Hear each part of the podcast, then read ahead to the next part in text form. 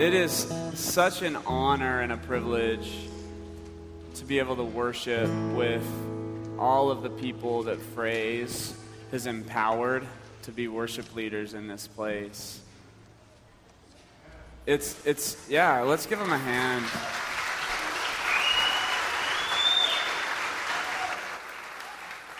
And, and we know it's not just phrase. We know that God has gifted him and given him an anointing, as some would say, an anointment, which is not a real word, for this type of thing. And, and what worship has the tendency to do is clear the air. You know, we read in the Old Testament of the worshipers, and we teach this again and again. The worshipers who went before the armies of Israel into battle, singing and dancing like our children down here, and like the child in the back who's continuing to worship even through the teaching, which is fine. It is okay. That stuff clears the air and it establishes victory for us. So, my job, I mean, it's over. It doesn't matter really what I say, I feel like. The, the victory has been won. And part of that is also because in Kalamazoo, I don't know if you noticed right outside, these bushes have been cleared. And when we cleared the bushes, we found kind of a cornerstone on the side of the church, and it says, like, this church was founded in 1300. Not really, 1300. But since, since that time, and, and other churches before the river was even in existence, people have been praying for God's kingdom. They've prayed for it whether they knew what they were praying or not. And we continue to pray for it, whether we know what we're praying or not, every time. Even in the liturgy, we say, Your kingdom come and your will be done. Whether that's repetitious or whether one out of every hundred times we do it, it means something. It doesn't matter. We pray it. And we may not know what we're praying, but it's happening. And so it's an honor to be here this morning in this place. It's an honor to be teaching. It's an honor to ask God for his kingdom to come because when his kingdom does come in pieces or in whole, it changes things and it changes the atmosphere. And so 10 blocks that way and 30 blocks that way throughout the past hundred or more years, people have been coming together saying, Let your kingdom come and let your will be done. And we get to participate in the redemption of that and in the happening of that. And so, if you would pray for me this morning as I teach and pray with me as we begin to enter into this, I would appreciate it. Father, how holy is your name? It is the most holy name. There is nothing more holy or hallowed than your name, and may it always be that for us. We ask that your kingdom comes and that your will is done in this place and on this earth, just like it's done in heaven. And we ask that you give us what we need today. And we ask that you teach us to forgive today. And we ask that you lead us not into places that are going to destroy us, but you keep us from the darkness that swirls around. Because it's all for your name, it's all for your glory, it's all for your honor, and it is forever. And we ask this in Jesus' name. Amen. So, a story in, in Genesis 25 through 28 tells of a eldest son named Esau.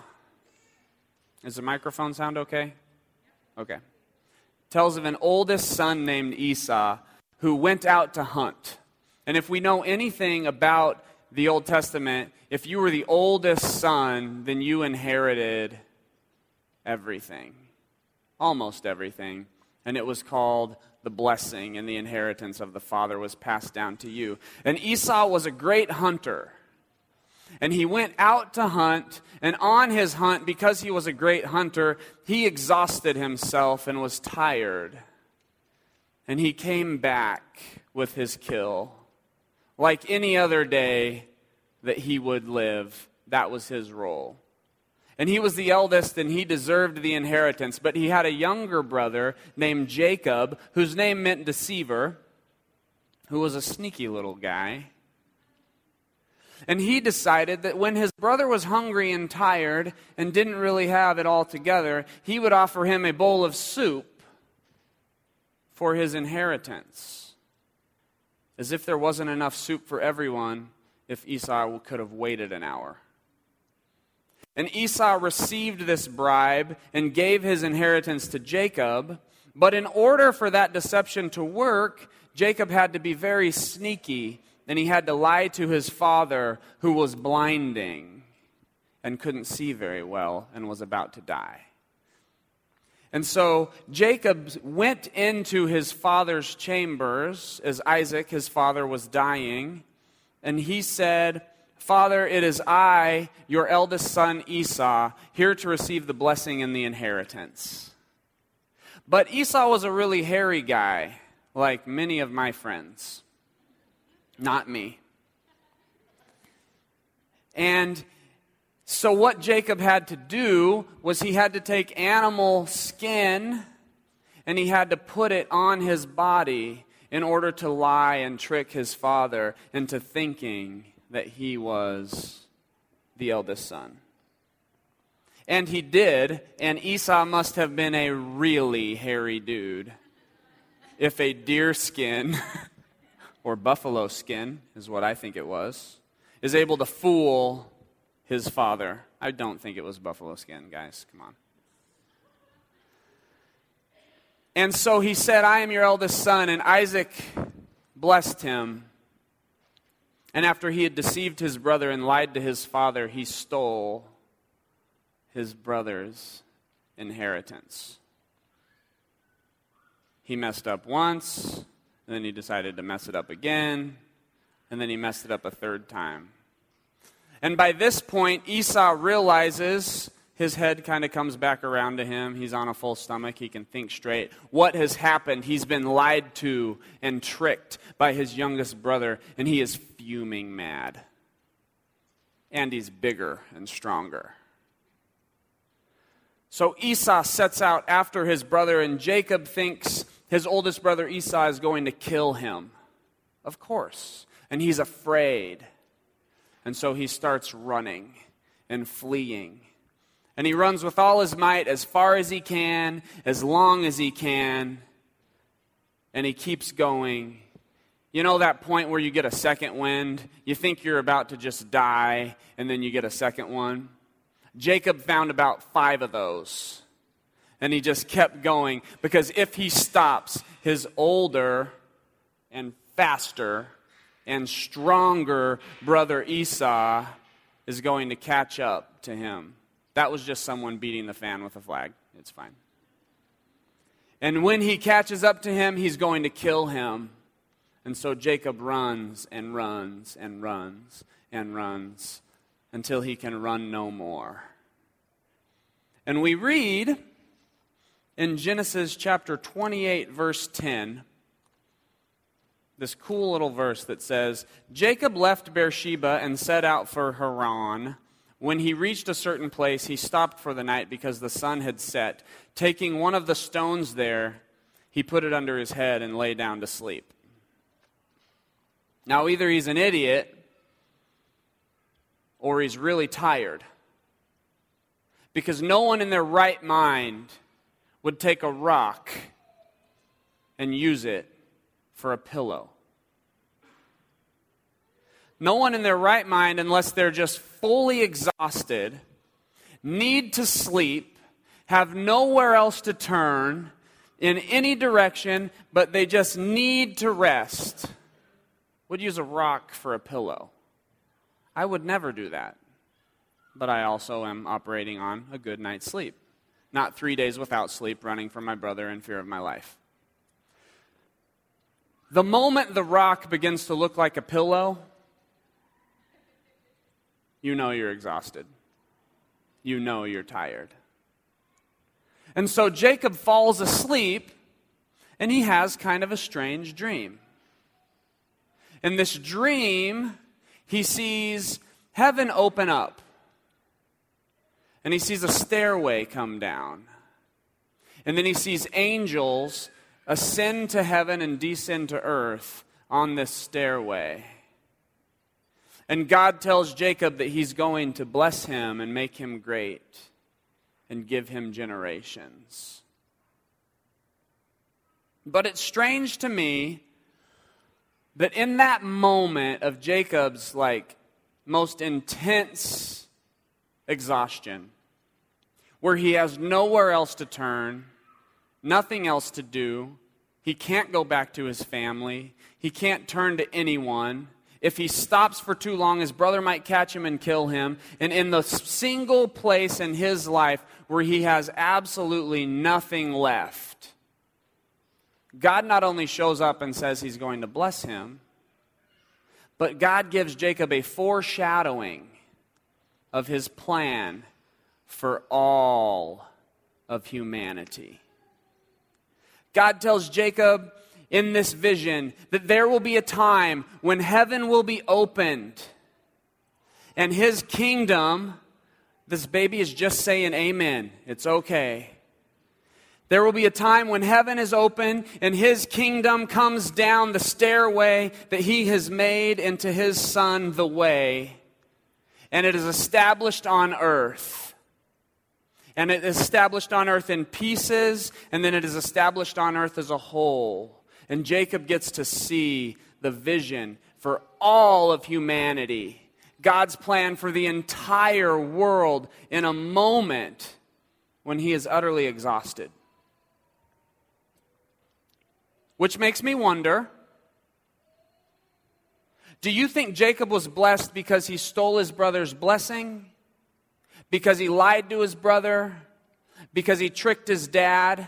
Because he lied to his dad? Because he lived in fear and ran for his life and didn't own up to his own decisions? Or do you think he was blessed because in a moment of utter and complete exhaustion, with nowhere else to turn and nothing else to do, so much so that a rock becomes a pillow, God chooses to reveal himself in all of his glory to this young man.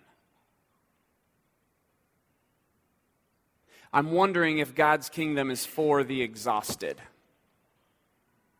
I'm wondering if God's kingdom is for people who have nowhere else to turn, who have exhausted all their options, who have been idiots far too many times, again and again and again, and have reached a place where, like Jacob, a rock looks like a pretty soft thing because life has been harder than that.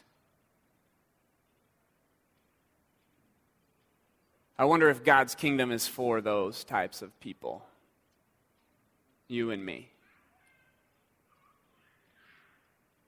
I read in Exodus 19 about a guy named Moses who didn't necessarily do a ton of stuff wrong except for kill a guy in Egypt and really doubt everything that God told him um, and deny everything that God said he was.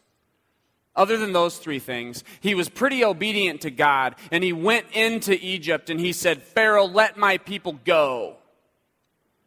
And after a little conversation, Pharaoh decided, okay, you know, couple plagues later. Moses is leading the people of Israel out of Egypt by himself, marching them, marching them. I don't know where, but I think the direction of the promised land is that way. Let's go. And he finds himself at a crossroads where the Egyptians are coming behind him to kill him. And the people that he's leading have said, You are so dumb. Why did you lead us to this place where we have nowhere else to go? There is what seems like an ocean in front of us that we can't cross. And if we start to go around it, the Egyptians' chariots are going to catch us and they're going to kill us. We want to kill you now. The Egyptians want to kill him, his own people want to kill him. And he's afraid. And he has nowhere else to turn. And in that moment, he finds something neat out about God. God can manipulate the elements. God can make what seems like an ocean turn into two very large lakes. When you have nowhere else to turn, Moses, you can look to a God who controls the seas. When you have nowhere else to turn, Jacob, you can look to a God who will reveal his plan for not only you, but the entire realm of humanity, historically to the end of time.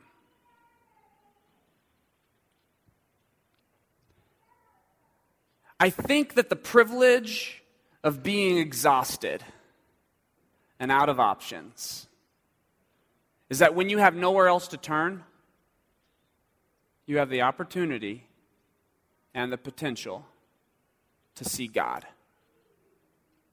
Not the God you thought you worshiped, but the God who is, the God who says, I am, a God who can manipulate elements, and a God who can reveal a plan for all of eternity. And some of us are there.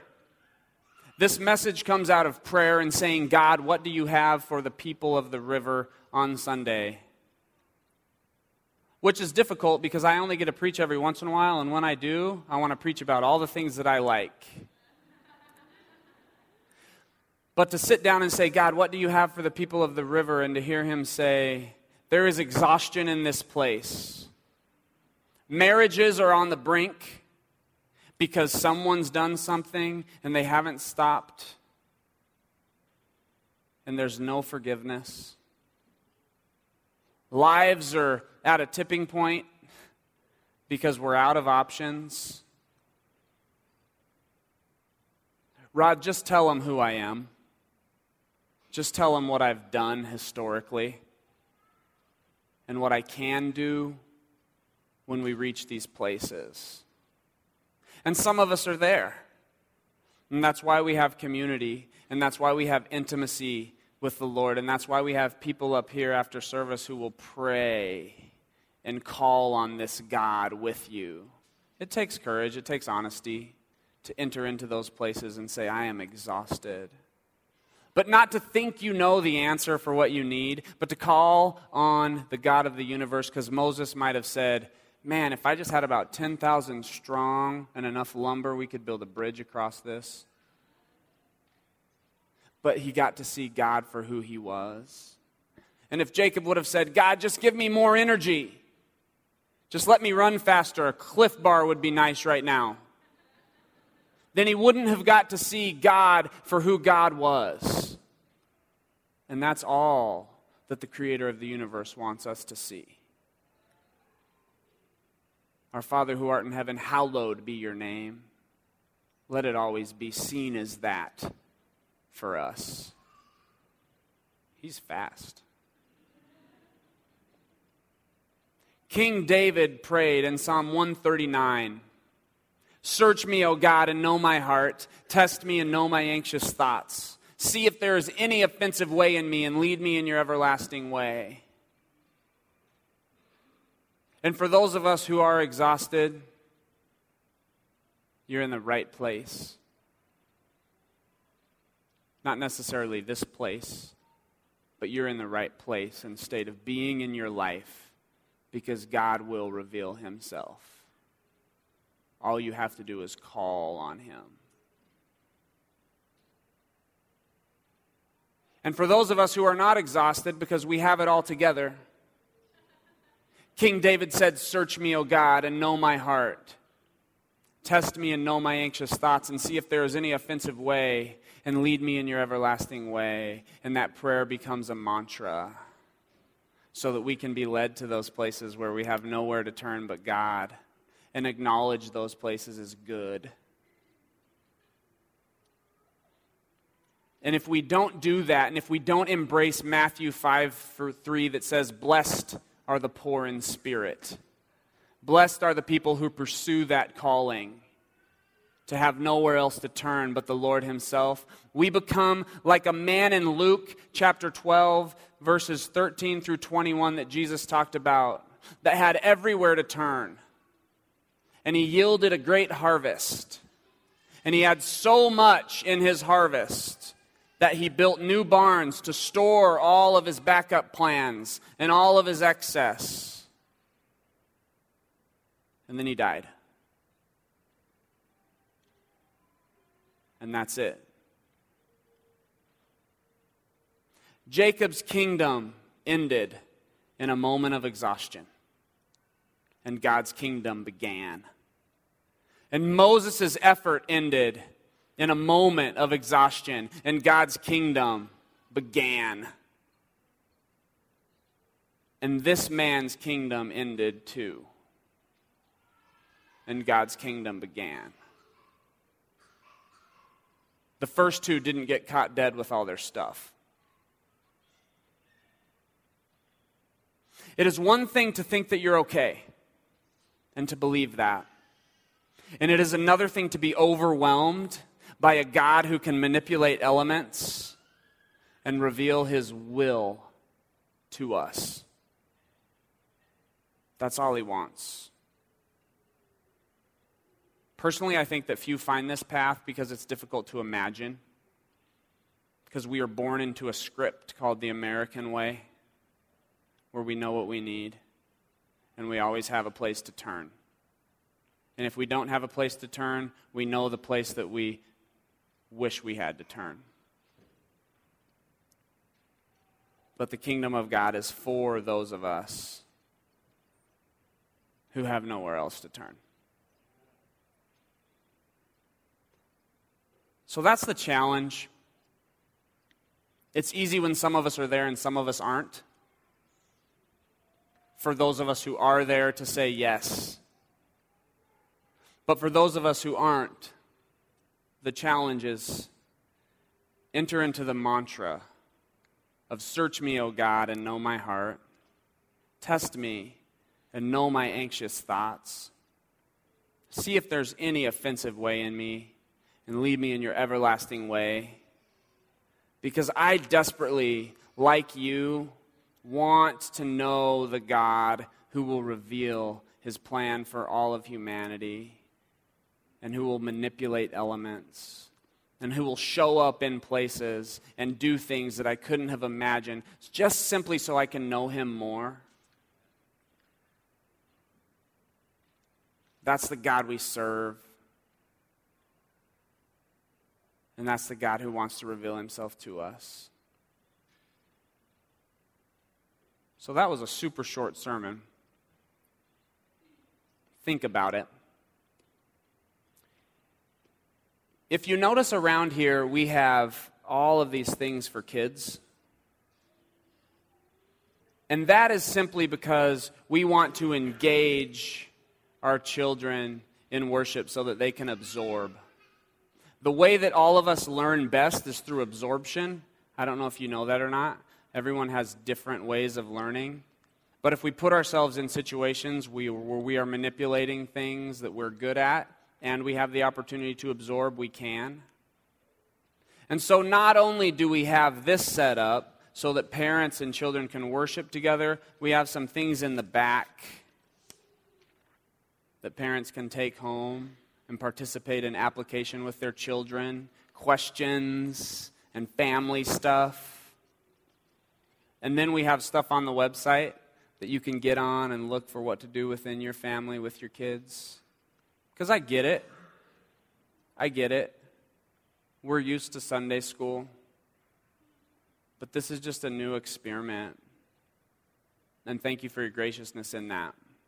Because for a lot of families, it's really, really working. Secondly, we have a website, theriver.info. If you go to theriver.com, it'll be very hard to find. Theriver.info has things that are going on all the time. And if you're a student, middle school, high school, or college, you just click on that and then you can see the Facebook thing and just jump on and get involved. And then finally, next week is College Welcome Back Sunday. Let's give these college students a hand.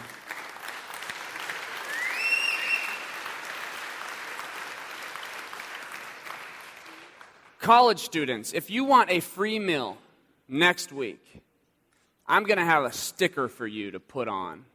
It's just a little dot. And after the service, every college student with a sticker is going to get either taken out to lunch or brought to someone's home for lunch. And I've organized this so greatly that no college student will be left out. And here's how I've done it make sure no college students are left out.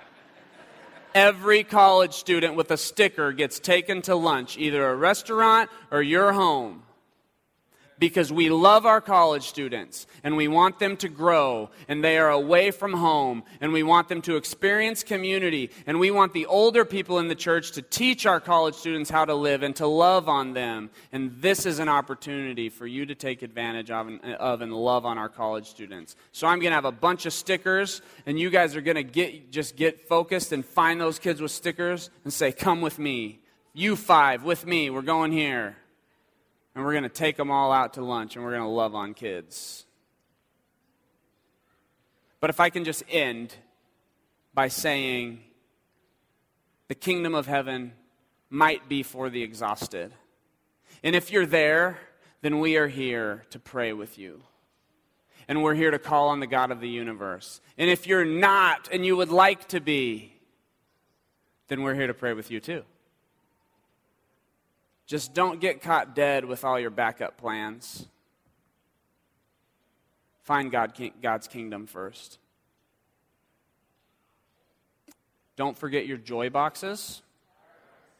And Father, thank you for this community. Thank you that you, that, that you made me teach short today because it's hot in here. And I pray that you bless these people as they go, and may your kingdom come and your will be done in their lives. In Jesus' name, amen.